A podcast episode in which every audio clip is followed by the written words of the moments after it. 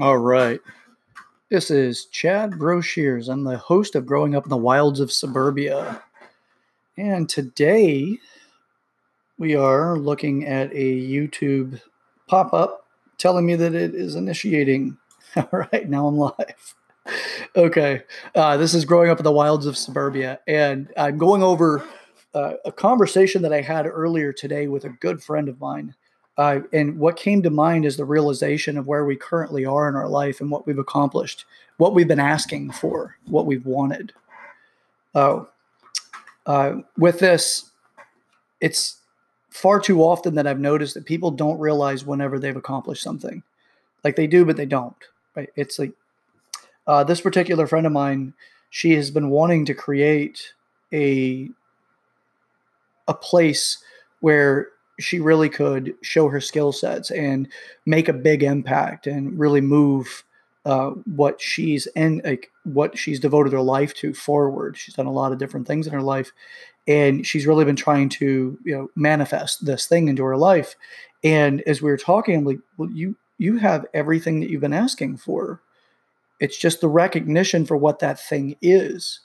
And I used the analogy of a sailboat with her in the conversation. Like, you know, it's like wishing your whole life that you had this big, beautiful, magnificent sailboat, wanting it and wanting it. And before you know it, you find one, but you have to kind of polish it up and you have to, you know, redesign a few things. And, you know, maybe you have to, you know, get new sails, or, you know, you have to get it off of the ground and put it back in the water, or patch holes or paint it or whatever it is. But when you put the work into polishing it up, that is what you asked for. You asked for this in your life, and you've worked diligently to create this, and step by step uh, in the process, I've, I've witnessed quite a bit of the journey, and, and not all of it, but so, like, quite a bit of it.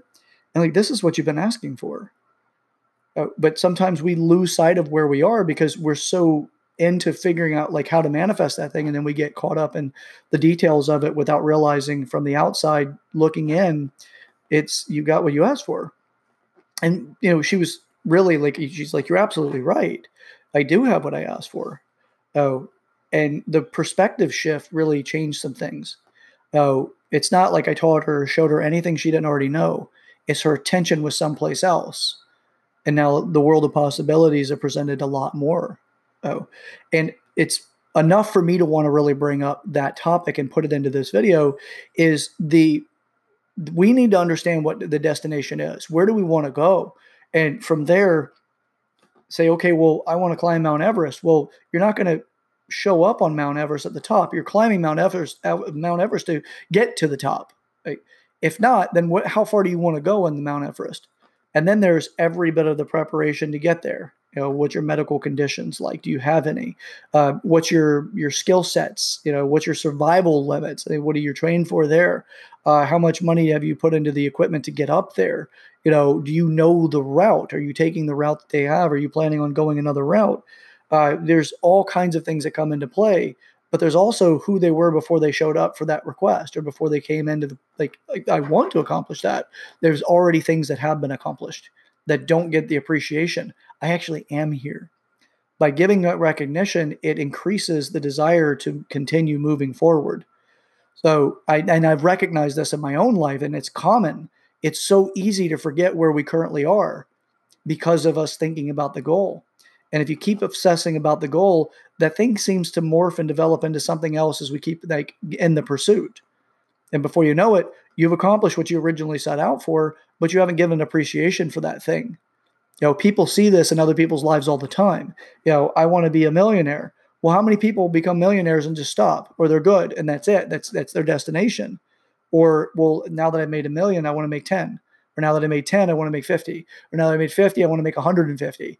You know, it's like this exponential growth, but that's what I mean by the thing develops into something else. And we're now pursuing something that may be unobtainable. Uh, it's not to say it's wrong, uh, but you may lose some of the benefits, some of the joys of accomplishment, and it could also drive you mad. So don't. I'm not saying anything. Any of this is wrong. Everybody has their own their own desires of what they want to accomplish in life, but what step you're going to take today is going to make the bigger step for tomorrow. So where are you right now is a great place to understand, but also where do you want to go? Now you understand that there's a direction. Let's take a step. And those steps will be trying something you haven't tried before. If that's something that you haven't tried before is you need to make, you know, you've made twenty calls a day. Now you need to make thirty. Well, you have done something different than you've done before. Although it's the same action, your a quantity has increased. So you've taken a step. If it's, well, I've always told people when I'm on the phone what I wanted versus asking them what they wanted. If you make that change, that's a step. Because you're now learning what the other person wants and you're no longer talking at people. You're starting to talk to people. It's okay to tell people what you want, but it's also beneficial to let them know what you, what you that you care what they want so that you start building rapport. So it's, are you bad about rapport? How do you do the checkpoints? Perhaps that's a video I should make. Uh, where do you land on some of the things that people tell you that you should be doing in order to be successful?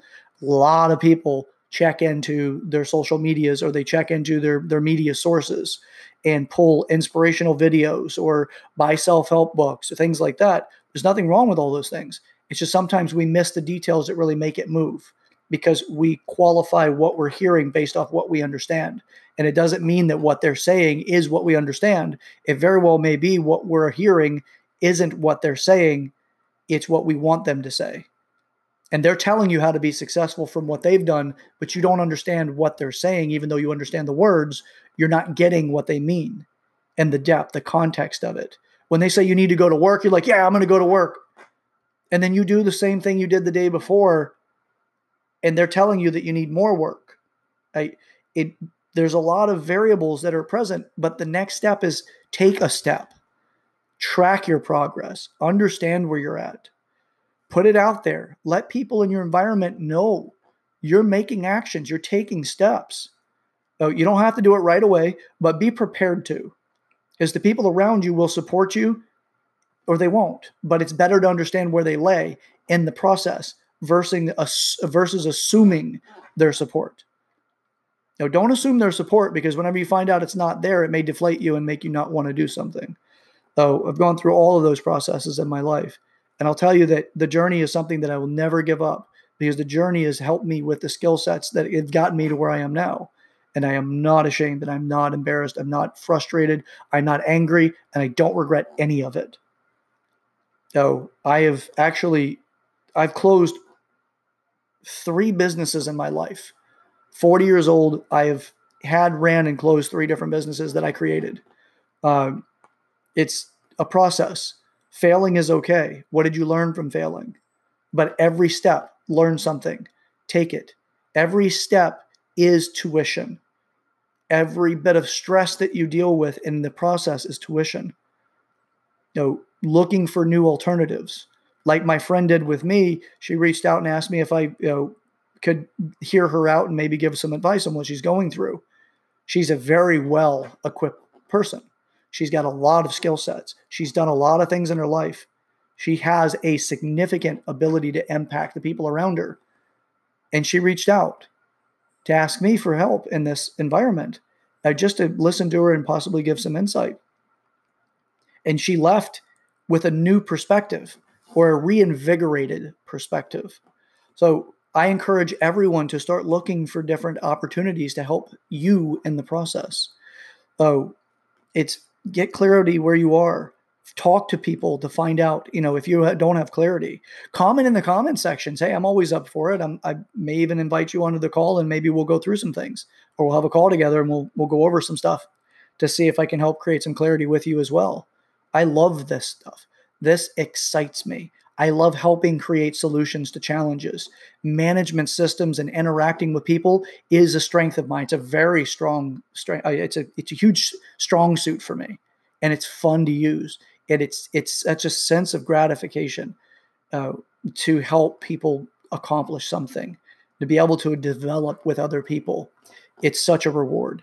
So, uh, and gaining kind of like development partnership is such a great thing as well, but it does take time, and it takes a, like it's, it's a process.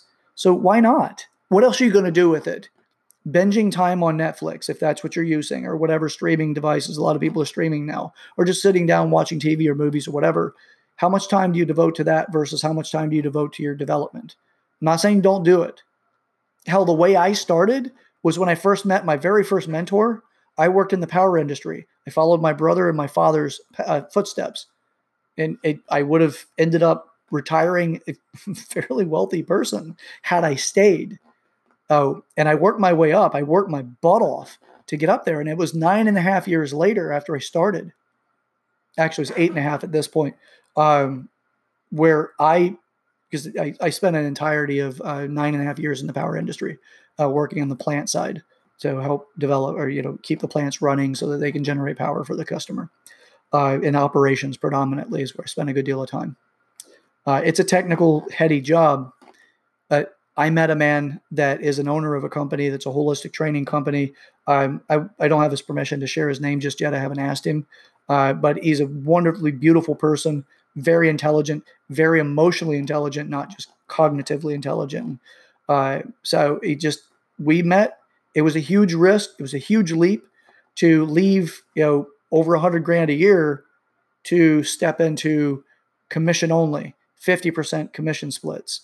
Um, No certainty, no security whatsoever, all on you.